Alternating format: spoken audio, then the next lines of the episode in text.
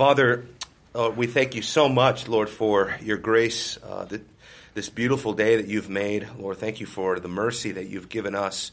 Lord, thank you that you've turned our hearts from delighting in what is evil. And we pray, God, that you would, uh, even now, Lord, continue to, to sanctify and continue to renew our hearts so that we would love what is good and what is right and, and what is pleasing in your sight only. Lord, thank you for uh, the glorious gospel that sets us free from the dominion of sin and one day will set us free from the presence of sin. And Father, we just uh, pray that as we continue to study your word and as we continue to talk about these important hermeneutical things, that you would uh, just enrich our understanding and our reading of Scripture. In Jesus' name, amen. Amen. amen. Okay, well, we are on um, the, the section. Oh, sorry. Test, test, test. Am I out there, Robert? Yes, you are. Okay, thank you. We are on the section of biblical theology that deals uh, with the subject of hermeneutics, and we've already looked at a couple. I had a chance to run in here before everybody began uh, and kind of write some things up on the board just to remind us where we are. We talked about defining what biblical theology is and we talked about biblical theology basically being God's unfolding story throughout the entire Bible. That's the easiest way that we can describe biblical theology. And then how that overall overarching story informs our theology um, uh, regardless of where we are in the Bible or regardless of what topic we're looking at in Scripture. That overarching story should inform our reading of Scripture. And then we talked about hermeneutics, which that's where we are. And uh, remember, we're going to have three basic Roman numerals in biblical theology. And Roman numeral number three is going to be the different sections that we're going to cover uh, in doing biblical theology. So um, it doesn't look uh, necessarily like Genesis. Uh, you know, Exodus, Leviticus, Numbers, Deuteronomy, you know, J- uh, Joshua, you know, we're not going to just go, go book by book. Some biblical theologies function that way, I figure, you know what? I don't think we'll get it. We'll we'll be able to do it all. Okay, it, not going to be that comprehensive, but we'll hit some of the main sections that I think are are, are really important for us to cover. Uh, but that's Roman numeral three. Today we're looking at hermeneutics, but we're talking about grammatical historical hermeneutics, and then I put and biblical theology. You know, just to kind of say, how does it relate to biblical theology? So, first of all, let's talk a little bit about the grammatical historical uh, approach. Sometimes some uh, hermeneutics manuals they will talk about the grammatical historical literal approach to the bible i don't know if any of you have ever heard that before right um, I, am not even comfortable using the word literal and, and, and, today most hermeneutic textbooks aren't either because obviously uh, the bible possesses more than just literal language or literal uh, uh, scripture, things to be taken literal. What are some examples of some passages of scripture, some books of scripture, or sections of scripture that may not be uh, may not be able to be taken literal? Anyone? Anybody? Book of some parts of Revelation. Yeah, I think that's true. Some parts of Revelation is, is right. Daniel some parts of Daniel. So you both are talking about apocalyptic literature, right? Prophetic literature. had a census, and the whole world was supposed to go. Okay, so so the you that's right. And so what you're describing there is the use of metaphor, right? Which is not exactly like what you what you're dealing with with apocalyptic literature. Apocalyptic literature is more of an imagery based text, whereas what you're talking about is that the authors of scripture can they can freely use metaphorical language to describe something, right? It, uh, uh, the Jewish people were envious of Jesus and they said, Behold, the whole world is going after him now. Right? Does that mean all of planet Earth was literally proceeding to Jerusalem? Of course not. Uh, that's a, a metaphorical um, literary style. Yes, sir. John 10, where Jesus John 10? I am the door. I am the door. Does Jesus have hinges and a doorknob? You know, of course not. of Egypt by his outstretched arm. His outstretched arm. God's going to cover his people with the wing, with his, his wings, right? Does God have wings and feathers? I mean, uh, of course not. So, so there you see that. I mean, the Bible is uh, comprised of literally, probably dozens of literary genres. So here we're talking about literary genres, right, of Scripture. So genres of Scripture include apocalyptic. Just help me out here, guys. Apo- no, no, no. I had it right the first time, didn't I? It's kind of like the Apocrypha, right? Right? Apocalyptic. What else does it have? Maybe poetic, right? What else does it have? What is didactic? Teaching. Teaching. That's right. Didact, did, uh, didactic is would be like the book of Romans, right? Where uh, there uh, the author is not necessarily uh, interested in poetry, right? Uh, he's not looking to uh, engage in Hebrew poetry style of writing. Um, also, how about this? Maybe not strict poetry. When we think of poetry, what are we thinking of mainly in, in the Bible? So, like the Psalms, right? Um, but also, you also have what's known as wisdom literature. And what does wisdom, wisdom literature comprise in Scripture? Proverbs, Ecclesiastes, that's right. Psalms are even thrown along in the wisdom literature. Um, is there any wisdom literature in the New Testament? Wow, you guys are good. the book of James in the New Testament is typically um, said to kind of follow the wisdom literature pattern. Uh, one of the reasons that you know that is because, like the wisdom literature of the Old Testament, like Proverbs, there really isn't sort of, there isn't all the time a, a signal as to why does the author go from this subject to the next subject. There's like no warning. He, he's he, one minute he's over here, next minute he means on the other side of the universe. You know, talking about something completely different. Same thing with uh, the book of James.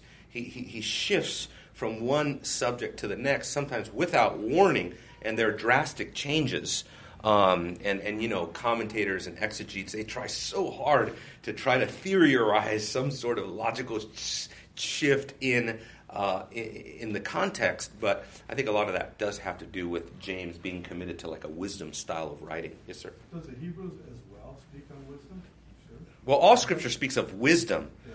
but wisdom proper is a category of of a literary genre, right? In other words, a style of writing, oh. right? So James fits into a particular style of writing that other books of the Bible do not. Of course, all Scripture, as uh, Timothy tells us, is inspired of God, profitable instruction, correction, and righteousness, so the man of God would be fully equipped, lacking nothing. You know, all of Scripture is profitable. All of it is inspired of God, regardless of what genre that's in. And that's very important to note, right? That just because God is using different genres, how about this? Parables, right? This is something that Jesus used throughout his teachings, and parables are those stories that he uses uh, to make a great theological point. Um, but these parables, they have their own character, they have their own nature to them. Uh, for example, if you strain the details of a parable too much, then you twist the parable out of its context and, and, and you can really damage the point of the parable. For example, this is a classic one that you might hear skeptics or atheists say. You know, Jesus said that the smallest seed is the mustard seed, right? And say, oh, that's not the smallest seed. He made a scientific error in his analogy, right? And they jump up and down on that, right? And it's like, well, of course, if they'd understood the literary genre in which that was spoken, which is in parable language, they would understand that parables do not follow a strict scientific code. Well, really, none of the Bible does, right? I mean, the Bible is not trying to follow 21st century post Enlightenment scientism, right? That's not what the Bible is written for. Um, this is actually something that we're going to talk about when we get to protology, but uh, the study of the first things of the Bible, really the first three chapters of Genesis.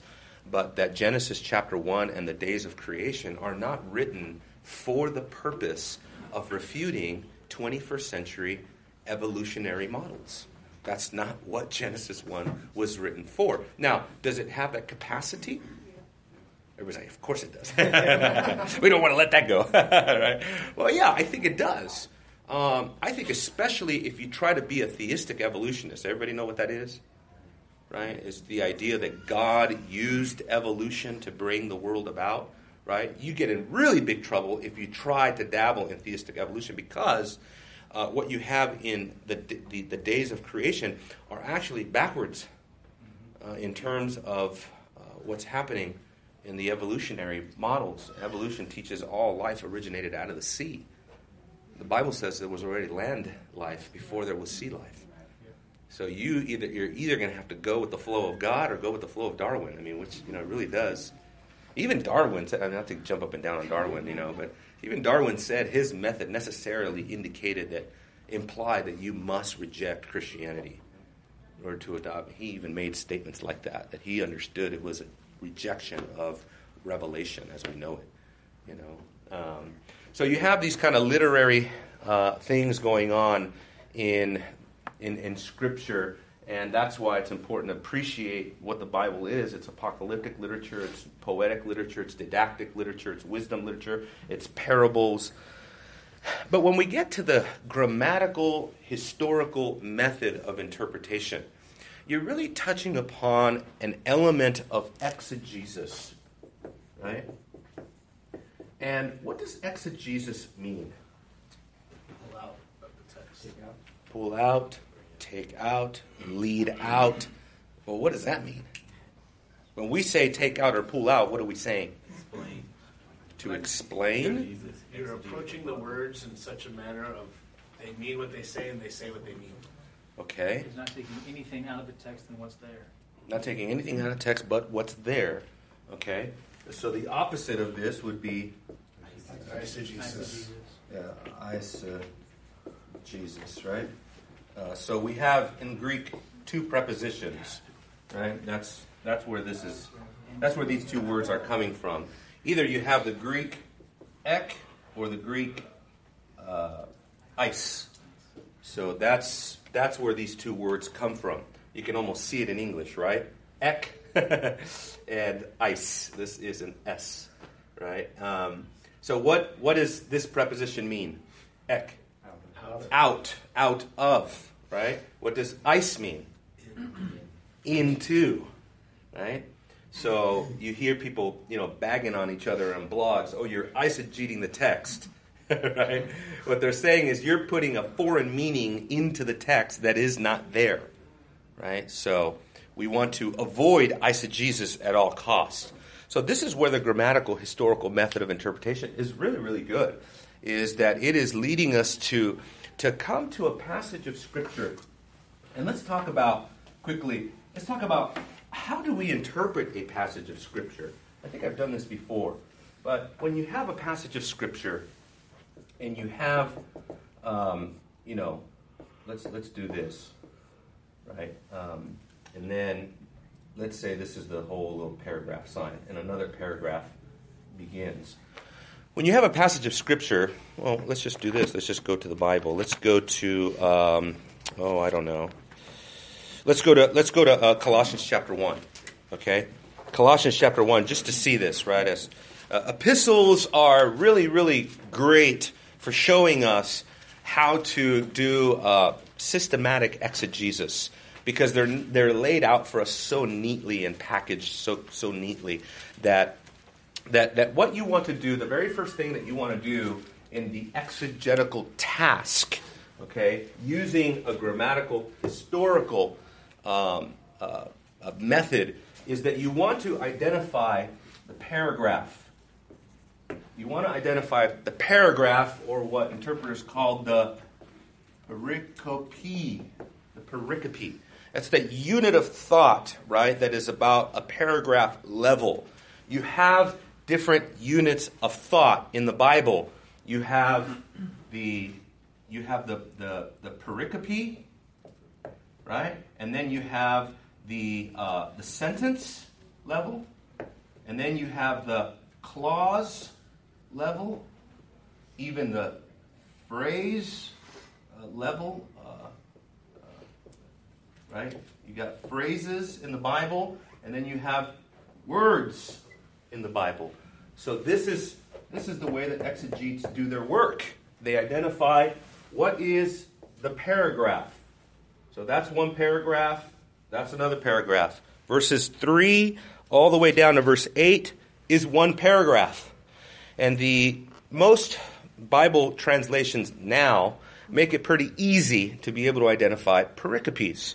Mine has a bold printed verse. Does yours have something like that? It has a bold printed verse to show you. Verse 3 begins a new section, if you would, a new, um, a new pericope, a new, a new phrase, a new paragraph, and it ends at verse 8. Verse 9 begins another paragraph. Uh, this is not a perfect science. Of course, it's better to do this directly out of the original languages. But, like I said, most of your uh, uh, good Bible translations today, they will do a good job of doing this for you.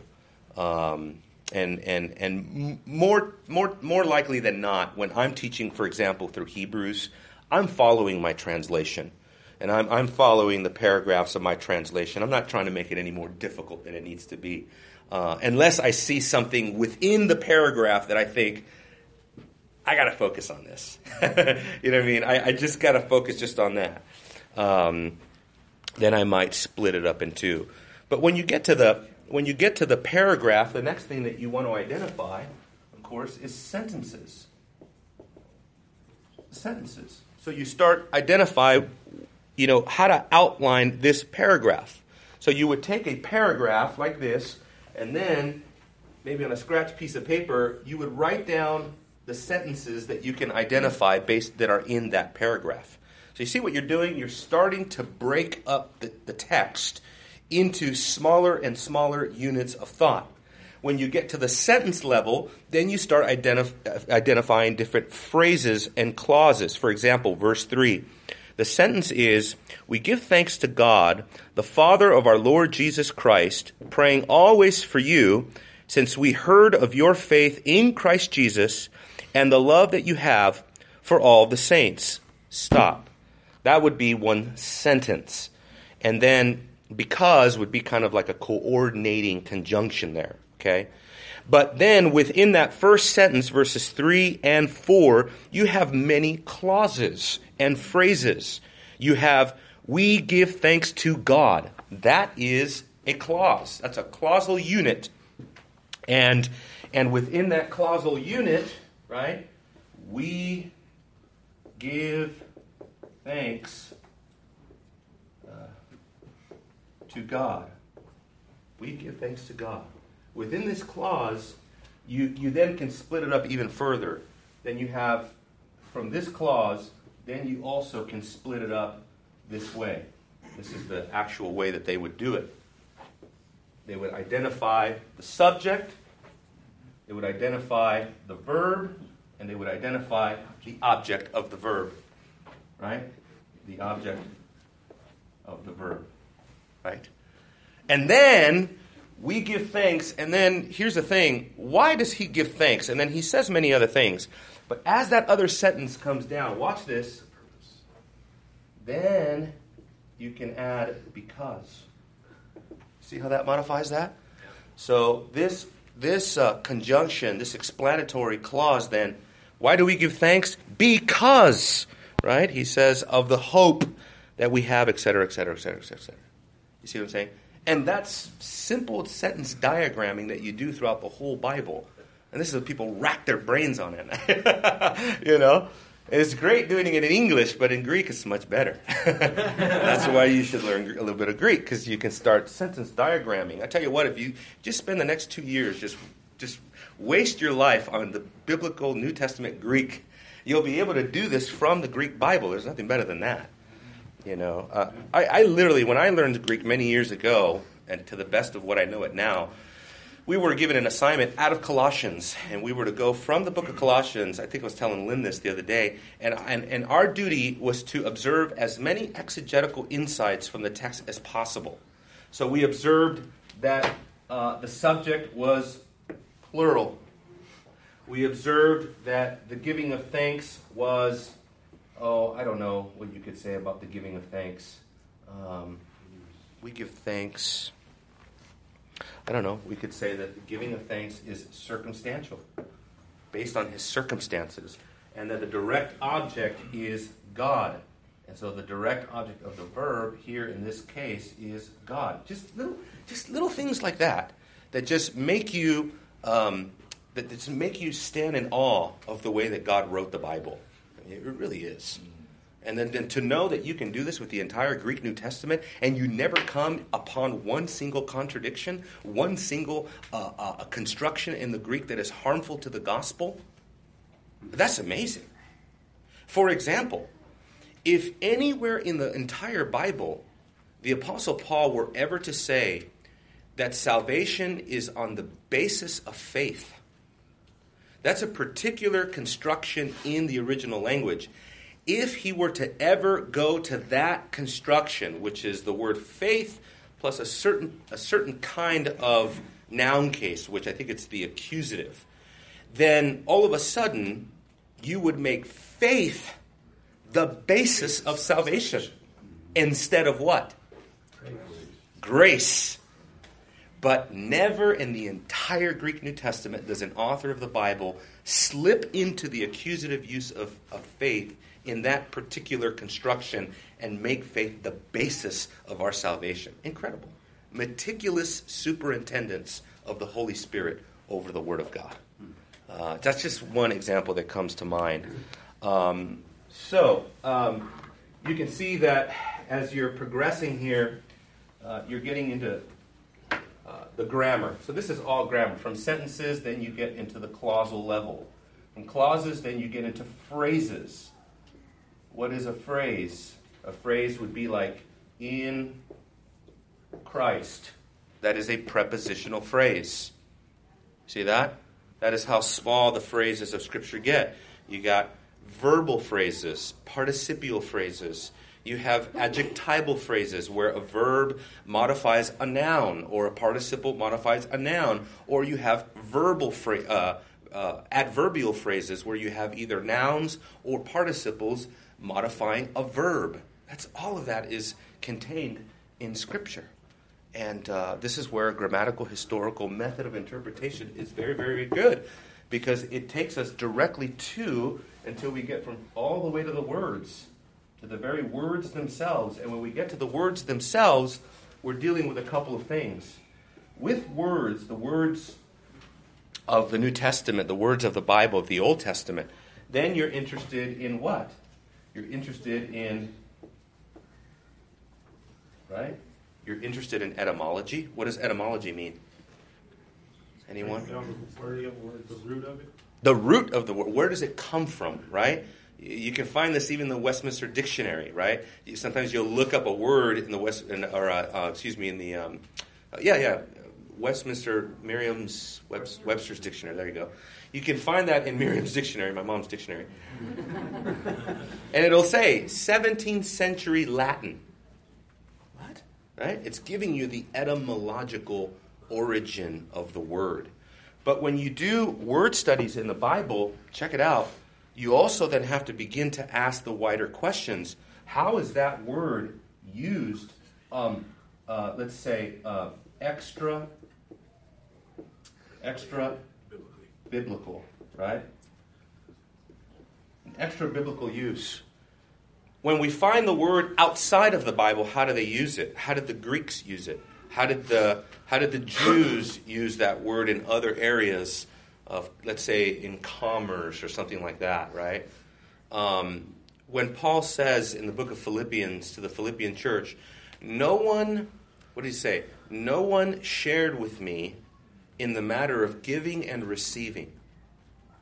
What I found out from my study of that is that that word in extra biblical contexts, that phrase, giving and receiving, was actually used and written on ancient receipts.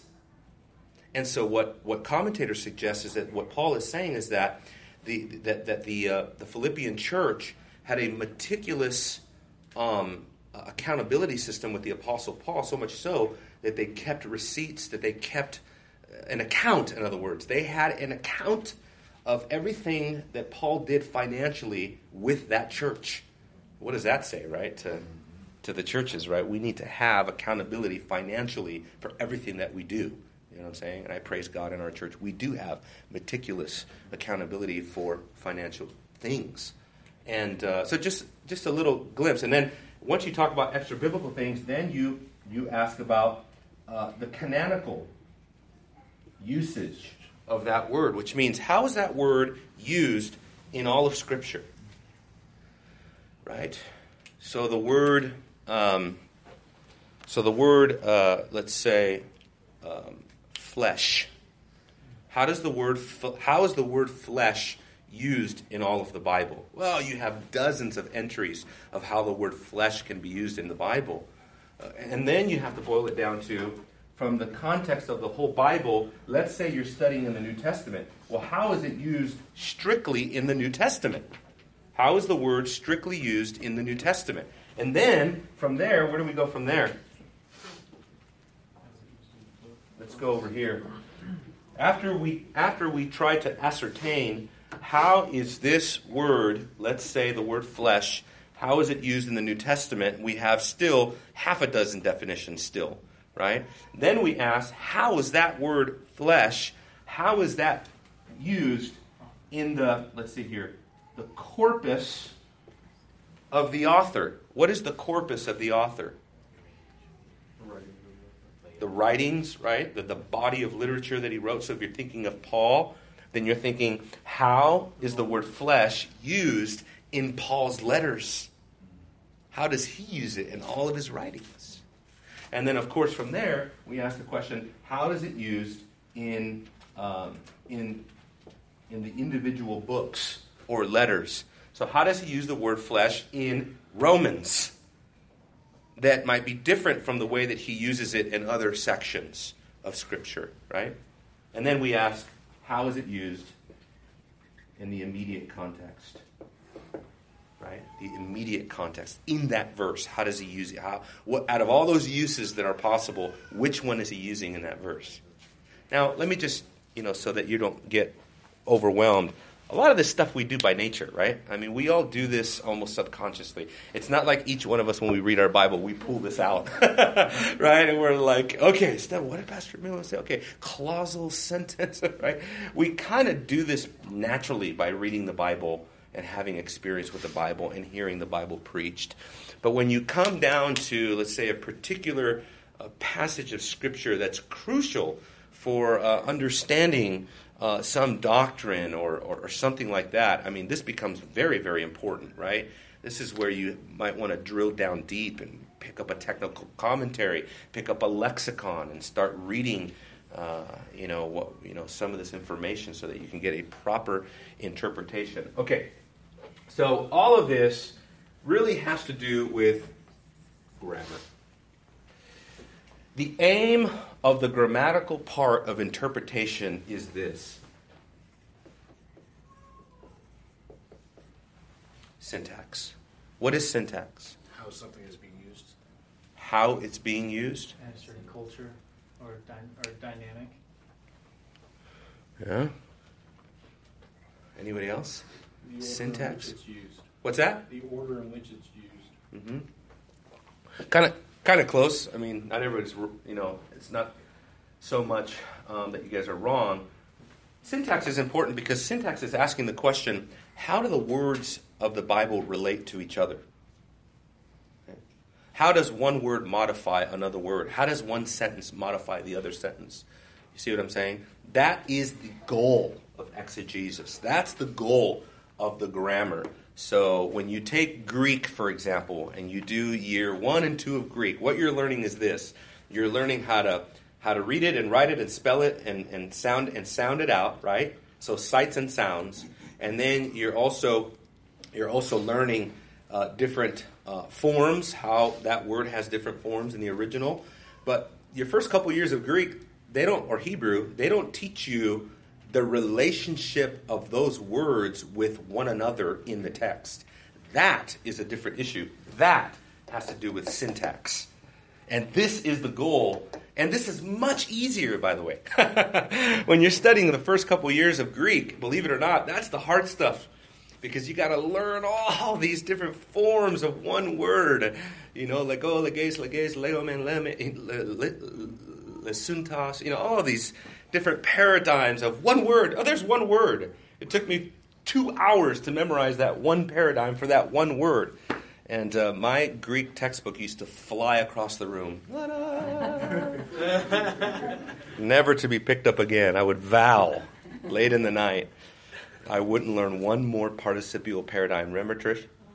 Trish received the brunt of a lot of that. Trish actually took Greek with me, and Trish is such a prolific test taker. Is that how you say it? Um, she would get A's on all her tests, and me, I'm like happy with a B or a C. You know what I mean? And she's like acing, acing, acing everything. Yeah, but you're a prolific retainer. yeah, I don't think Trish really uses it much anymore, but uh, that's okay.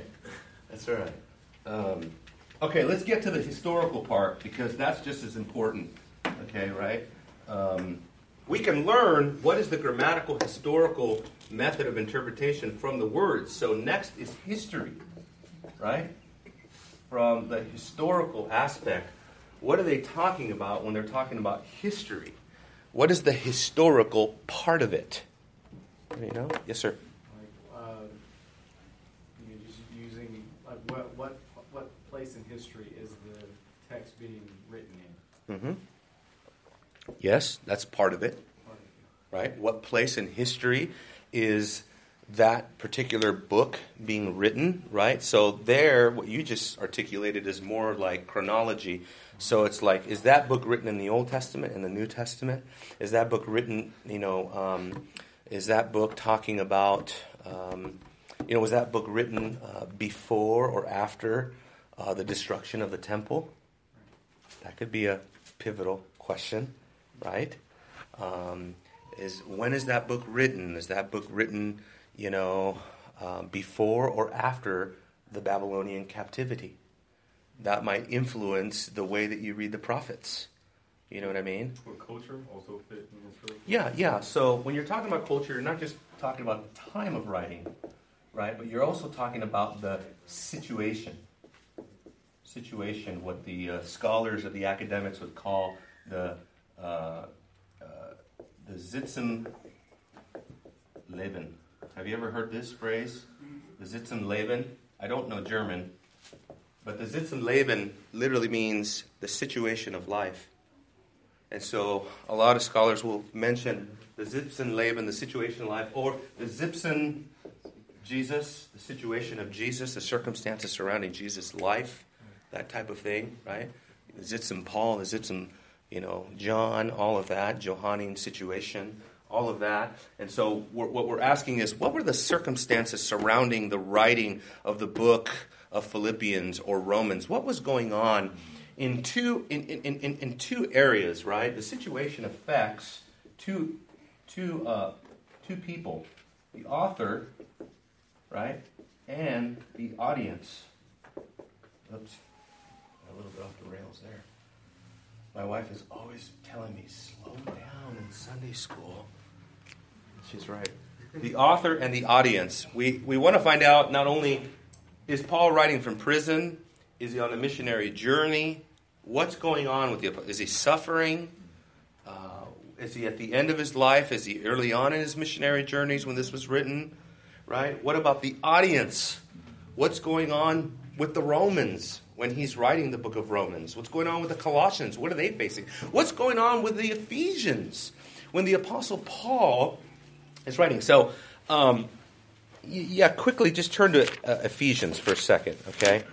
In Ephesians, what you find is that um, over and over, you find a reference to this very, very interesting word in the book of Ephesians, which is the mystery. You ever read that word? in Ephesians. Let's. Uh, I'm thinking, like for example, Ephesians. Oh, Ephesians chapter. Isn't it chapter three? Yeah. Chapter three, verse three. One verse nine. Uh, chapter one, verse nine, right? Chapter five. Wow. So here we go. This is exactly what I wanted. So you have the mystery, right? This word, mystery, being used all over Ephesians, chapter 1, verse 9. What was it? Chapter 3, verse 3. Chapter 5, what?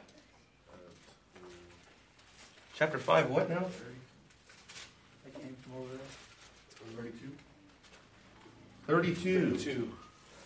So, what was going on situationally in the life of the Ephesians that makes the Apostle Paul need to use the word mystery over and over and over in the Greek word in the Greek word mysterion? Anybody know, by the way? Anybody have any idea why? Yes, sir. Oh, I thought he raised his hand. No. There was a lot of um, idol worship. Acts tells us that. Because remember how they call it the city of, what is it, Artemis or something like that? Or what is it?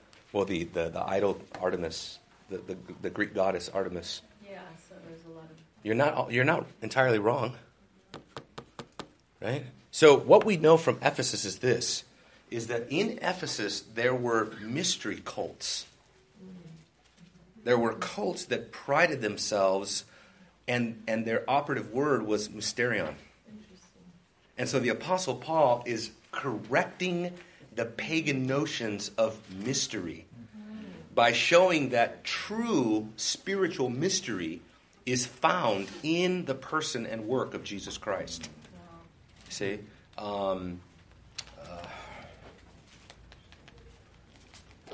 I'm trying to think of the guy. He's a professor at Biola. He did like the he did so much work on this. Clinton Arnold. Uh, if you ever get a commentary on Ephesians, you have to get one by Clinton Arnold. Uh, Clinton Arnold. Who does he write? Uh, one on Ephesians 4. I think he did the Zondervan exegetical commentaries. They're the kind of big square ones. Anyway, um, Clinton Arnold did extensive research into these mystery cults and, and showing us the, the, the, not the rich, but, you know, the, the extensive background that this had in Ephesus at the time of Paul's writing. Little things like that that inform the situation. Very, very good, right? Very, very good to help us to understand what is going on. Also, so then in the situation, I guess we could, what we could say here is that what we're looking for is several things with the situation. We are looking for uh, socio political, economic uh, sort of um, background to the book, and we can even add to that, as many do, spiritual. In other words, just like Sitz im Leben says, what is the situation in life in that in that region of the world? Whether you're talking at the Romans, the Thessalonians, the Corinthians. Boy, is the situation in Corinthians important? Very much so. Corinthians, a port city known for its extensive debauchery and its immorality. And Paul is writing to them principles on marriage and principles of holiness and principles on immorality, etc., etc. That becomes a massive historical detail that's important for the Corinthian book, the Corinthian letters. You see? Any questions or comments or anything? Sure? Come on, guys, don't be shy. I think the last couple weeks I've had several of you guys tell me, you know, I was going to ask something, but please ask something. you know, don't shy away from it. There are no dumb questions. You want to take us in a different direction, you know? So maybe like, Yes, sir. maybe- Maybe take a second just to, uh, just to contrast, I guess, a grammatical historical from like what you, what you hold to, you know? Yeah, that's the next two weeks. That's what we're going to do. Just so it's clear, you're not saying this fourth is like the only way. Oh, no, no, not at all. Right. So, grammatical, historical method, and biblical theology. So, it's almost like we're asking the question the relationship between the two, what is it? You see what I'm saying? So, how do we do biblical theology incorporating a grammatical, historical method? Um, what, how does that affect our biblical theology? Now, this is where I'm going to get a little controversial. Okay? but this is important because we have to talk about the limitations, the limitations of the grammatical historical method. What the grammatical historical method is asking us to do is this it's asking us to get back to the authorial intent of the letter. And what classically has been done in the utilization of this method is that what is being told to the interpreter is that you must empty yourself of any preconceived theological presuppositions or notions that you may have uh, in order to get an objective grammatical historical understanding of the Bible. And so this is especially important when we get to the Old Testament. Because, um, matter of fact, I just had a conversation with this with, with a friend about this very thing, and we were debating each other in a friendly debate how to interpret the Old Testament. And I threw out there that the Old Testament is to be interpreted in light of the New Testament. That's about as controversial of a statement as I'm going to make. Some of you are like, why is that controversial? it's controversial because in the history of interpretation, what hermeneutics has tried to do is to try to say, look, we need to get back to brute history. Instead of importing all this theology into your historical analysis of the Bible, first just try to determine what is the historical situation of the Bible, what do the Hebrew words of the Old Testament mean by what they say, but don't assume anything in the process. Okay? Um, so that is known as a grammatical, historical, hermeneutic only. Only. Right? Where I would say the grammatical, historical, hermeneutic has its limits because the Bible is not just a human document, is it? The Bible is even more than a human document. It is what? It is inspired of God. That's what it says, right? It is supernatural. Um, the Bible everywhere tells us that God Himself is the author of Scripture. Right? So, beyond the human agent is the divine author that stands behind the text. Um, this led Cornelius Van Til on an apologetics level, so different here. But what he said I thought was great. He says, he, he, what he said was something to the effect of this. He says, Trinitarian theology must inform our interpretation everywhere. So, what he's saying is that what is the Bible? The Bible, remember, we already defined biblical theology as, at least partly, the self disclosure of God deposited in the Bible.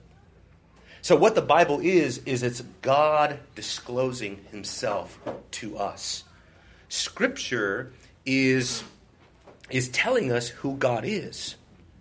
Uh, scripture is not, it is not like the secular historians of the world would want us to think, that it is simply a brute history divorced um, from theology.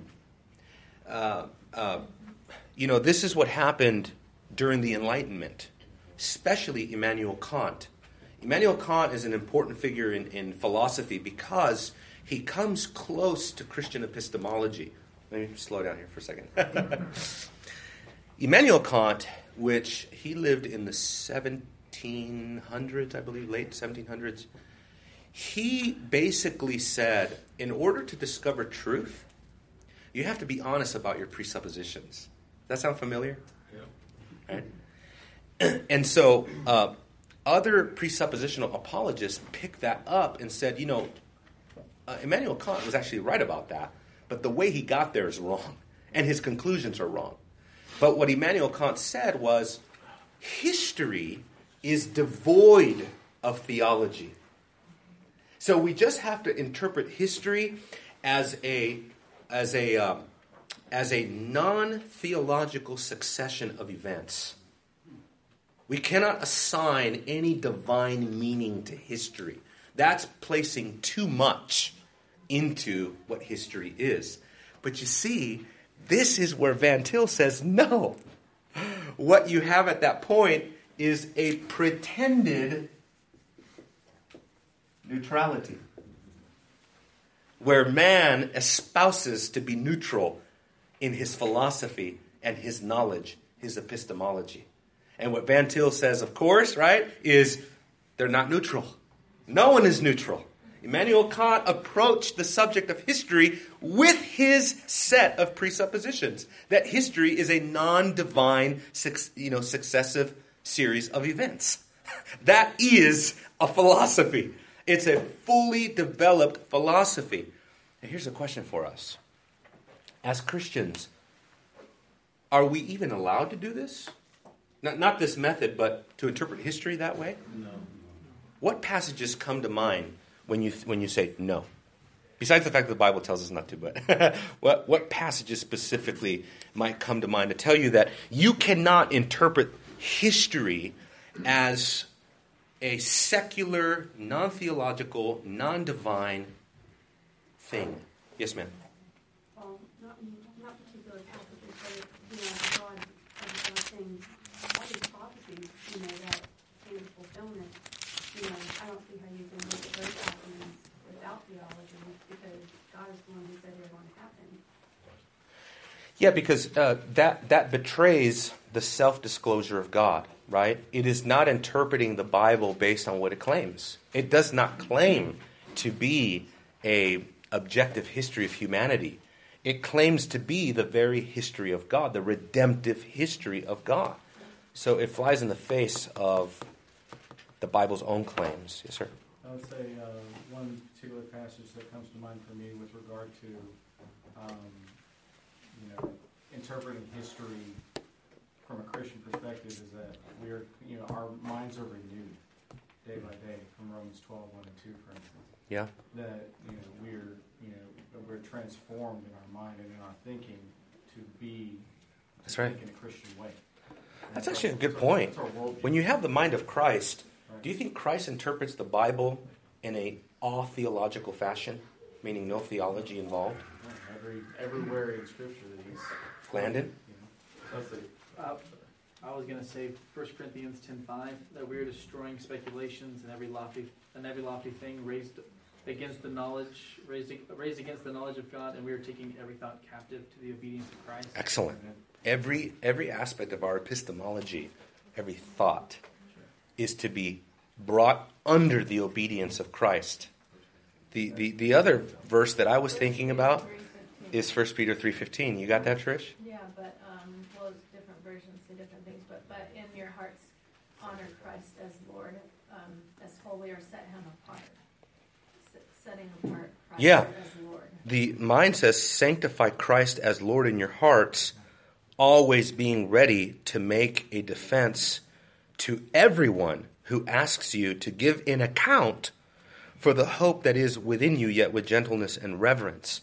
So, what is the very first thing that you do before you begin to explain Christianity? And I would involve history with Christianity because Christianity is history. It's, you can't divorce the two. The very first thing that you have to do is you have to submit yourself to the lordship of Christ. Right? That's a that's a theological presupposition that we must begin with. Never, ever, ever, ever, ever, when your atheist friend, neighbor, or co-worker or whatever asks you, okay, let's just set the Bible aside. Let's just think rationally about this. Right? Let's just think logically for a second. Lordship, non-lordship. Just just talk to me like a man. Just just put the Bible aside for a second. right? How many of you have had that experience, by the way? Yeah. So I've had that experience many times. Set the Bible aside. Let's just be reasonable. right? And of course, as some would even point out, it is immoral for the Christian to set his Bible aside in the attempt to try to bring his neighbor to the knowledge of God. It is impossible, right? Yes, sir. I just want to bring this out, it's impossible, like, like you said, it's impossible because Jesus came and he is the living word.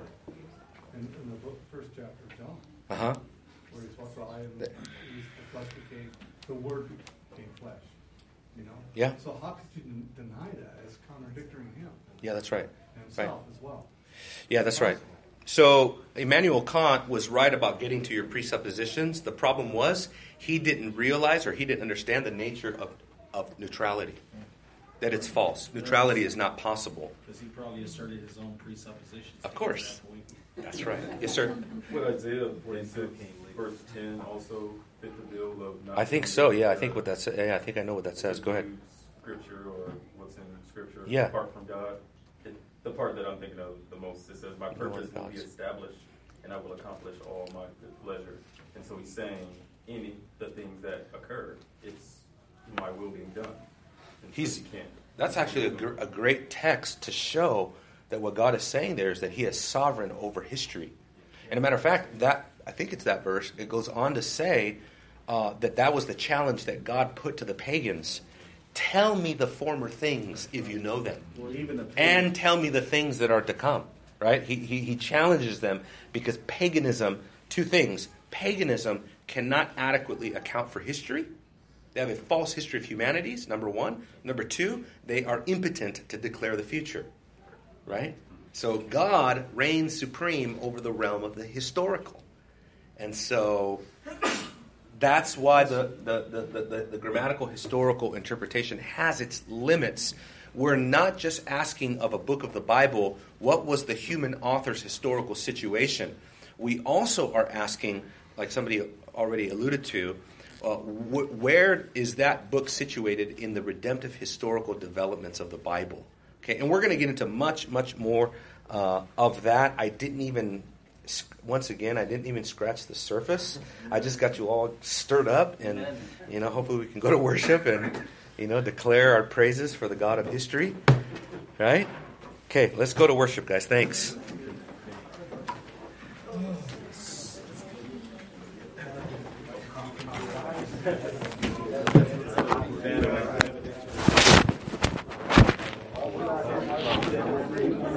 I'm uh, actually emailing back and forth with the atheist. Having a good conversation. And, uh, he's talking about you can't use the Bible to prove the Bible. Because I brought up the First Corinthians 15. He said, "Show me evidence that Jesus actually existed." Paul says 500 people saw him. Like, you can't use the Bible. I'm like, because you're presupposing that it isn't historical accurate. That's right. That's right. That's right. So can you use non-theistic thought in order to establish atheism? It's It's funny. Like, they uh, have, oh, sorry. No, you go. No, like, they have, like, their standard for morality is like, they, they say society. I, I, and when, when I challenged him on that, I was like, show me how the Holocaust is accurate. And then he goes, well, in the Bible, Yeah, you know, he God eliminated. was I'm like, I'm from, but from your world, why is that even, why is it Like, wrong? you don't have, you have Stardust. That's right. That's right. That's right. That's Like, you. What does a bag of Stardust care about morality? Exactly. Like, you just go. Funny, he did a little video. and sent it to me. He thinks I got somebody helping me. He thinks I got somebody helping me answer the- his questions.